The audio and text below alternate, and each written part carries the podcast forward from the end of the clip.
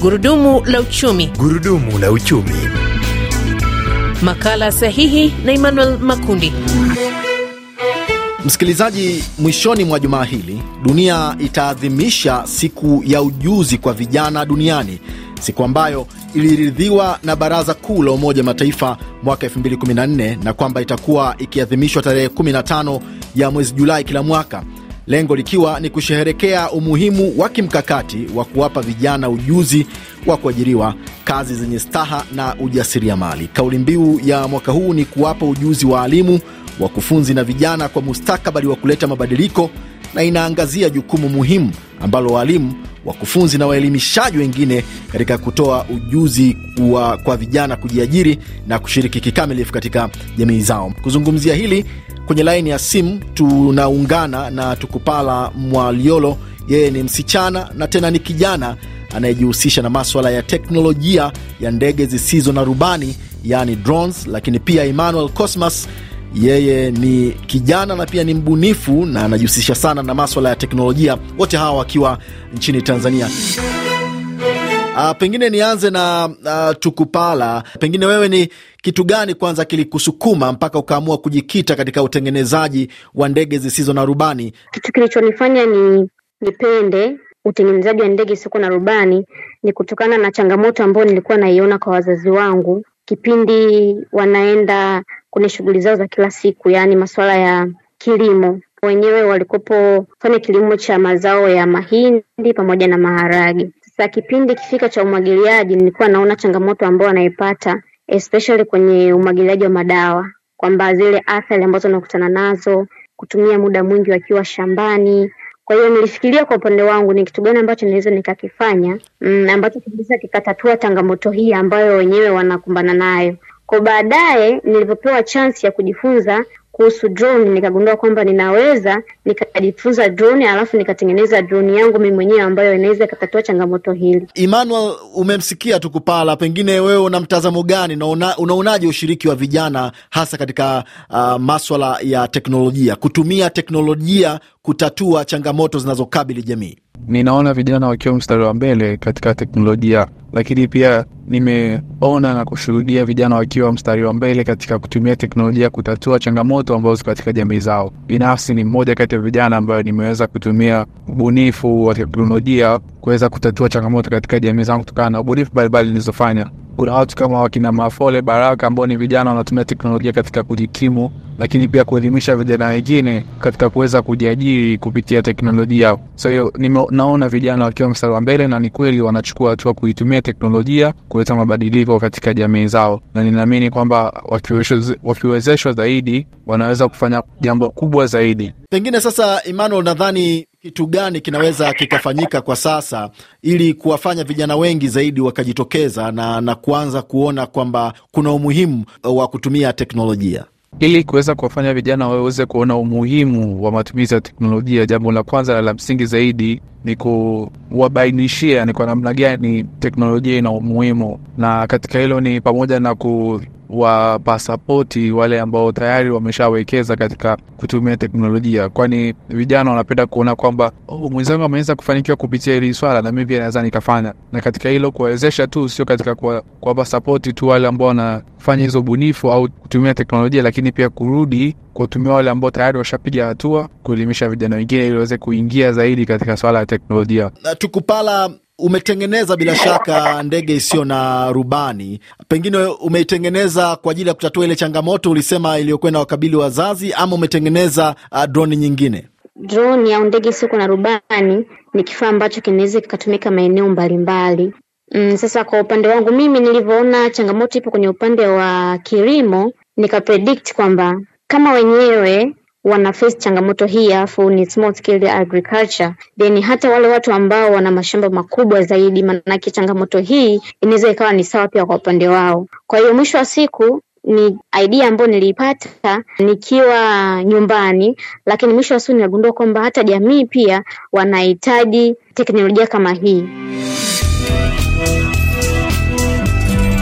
Gurudumu la uchumi, makala sahihi na Emmanuel Makundi. Kila Jumatano saa 12 na dakika 20 jioni na marudio Ni Alhamisi saa 1 na dakika 46 asubuhi. Gurudumu la uchumi. Makala sahihi na Emmanuel Makundi. Tukupala wakati tunazungumza kabla ya kwenda hewani, uligusia kuhusu uh, kuanzisha youth drone community, kuwashirikisha vijana ama kuwasaidia kuwapa ujuzi vijana uh, wa umri wa kati ya miaka mitano na kumi na saba na kumi na nane na, na kuendelea. Nini hasa ulikiona kinapungua kwenye jamii yetu? Kabla ya kuanzisha hii community nilipata bahati ya kuenda kusoma nchini Finland. Kwa nilipofika kule niliona jinsi gani ambavyo vijana lakini vilevile hata watoto wanajihusisha na masuala sana ya aviation.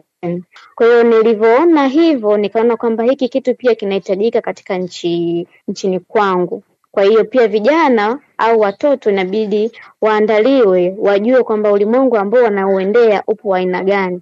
Mambo mengi yanaenda kuwa automation. Kwa hiyo inabidi tuwaandae watoto katika kuyajua kwamba ulimwengu unaokuja teknolojia itazidi kukua, hivyo inabidi waendane na mabadiliko ya kiteknolojia. Tukupana anazungumzia kuhusu kukua kwa teknolojia na kuna wasiwasi kwamba huenda teknolojia uh, ikawa mbadala wa binadamu katika shughuli mbalimbali, na hasa wakati huu ambapo kuna uh, teknolojia mpya ya akili bandia uh, artificial intelligence. Uh, pengine wewe una, unazungumziaje hili? Binafsi ninachukulia kama ukuaji wa teknolojia katika akili bandia unawarahisishia watu kufanya kazi, lakini hauwanyang'anyi watu kazi au kupunguza kuchukua nafasi ya mwanadamu tunasema. Kwa hiyo ukiangalia watu wanaofanya shughuli za masoko, mazungumzo na makampuni mbalimbali, wale ambao wanafanya communication, kutengeneza video, videographers, wale wanaotengeneza content kutumia mitandaoni, wamerahisishiwa kazi wa kutumia akili bandia, na katika hilo tunaona kwamba sio kwamba akili bandia inakuja ili kuchukua nafasi ya mwanadamu ila kurahisisha kazi zake. Tukumbuke katika karne iliyopita, wakati viwanda vinaweza kukua, watu walisema viwanda na mashine hizi zitachukua nafasi ya mwanadamu, lakini hapana, zilirahisisha tu kazi ya mwanadamu, na bado mwanadamu aliweza, kuendelea kufanya shughuli zake na pia kuweza kuvumbua fursa nyingine za kujiajiri na kufanya kazi. Emmanuel, unatoa wito gani kwa serikali zetu katika kuhakikisha kwamba kweli wanawawezesha vijana kujiajiri na kuwa wakufunzi katika jamii zao? Jambo la msingi ambayo serikali zetu inaweza kufanya, tunaanzia katika kuwarahisishia vijana kufanya taratibu za usajili wa teknolojia ambazo wanazivumbua wao wenyewe, lakini pia kuweka fungu kwa ajili ya kusapoti teknolojia na uvumbuzi ambazo zinafanyika katika ngazi ya taifa. Tunashuhudia nchi kama Rwanda ambazo zimewekeza katika vijana wao na kuhakikisha kwamba wanasukuma gurudumu zima la teknolojia. Kwa hiyo naziomba nchi za nyingine za Afrika Mashariki na Afrika kwa ujumla na duniani kote pia kuhakikisha kwamba wanawekeza katika hili swala la teknolojia na kuweka fungu la kuwasapoti wale vijana. Mbali na hayo, katika ngazi ya kitaifa kuna tetesi za elimu ya VETA kuwa bure, na katika hilo nipende kusisitiza kwamba ni jambo zuri kuhakikisha kwamba elimu ya vitendo, ambao ndipo huko watu wanakwenda kutengeneza fumbuzi mbalimbali za kiteknolojia, elimu yake basi na yenye ipatikane bure. Tukupala, kwa kumalizia, unatoa wito gani kwa serikali zetu kwenye ukanda wa jumuiya ya Afrika Mashariki, hasa katika kukumbatia mabadiliko ya teknolojia? Mm, wito wangu kwa serikali ni kwamba kutoa fursa mbalimbali au kuangalia fursa mbalimbali ambazo vijana wanaweza wakajipatia, e, especially kwenye kujifunza kuhusu ndege zisizokuwa na rubani. Lakini vilevile sitoenda mbali sana na mwenzangu aliyepita kwamba kuna vituo mbalimbali ambavyo watu wanaweza wakajifunza mm, mafunzo ya vitendo kama VETA. Kwa hiyo inaweza ikawa ni somo mojawapo ambalo likawekwa katika maeneo hayo ambapo vijana wanakuwa na uwezo wa kujifunza kwa vitendo namna ya kutengeneza droni na namna ya kurusha na, lakini vile vile mm, regulation mbalimbali ambazo mtu inabidi azijue au sheria ambazo inabidi azifahamu katika swala zima la matumizi mazuri ya ndege isiyokuwa na rubani. Ni washukuru Tukupala Mwaliolo, yeye ni msichana na tena ni kijana anayejihusisha na maswala ya teknolojia uh, za ndege zisizo na rubani yani drones, lakini pia Emmanuel Cosmas Msoka, yeye ni uh, kijana lakini pia ni mbunifu na anajikita sana katika maswala ya teknolojia. Asanteni sana kwa kushiriki pamoja nasi kwenye makala ya gurudumu la uchumi jumaa hili na msikilizaji, na mpaka kufikia hapo ndio natia nanga ya makala ya gurudumu la uchumi kwa juma hili. Usikose kuungana nami kwenye makala nyingine wiki ijayo. Mimi ni Emmanuel Makundi, kwa heri.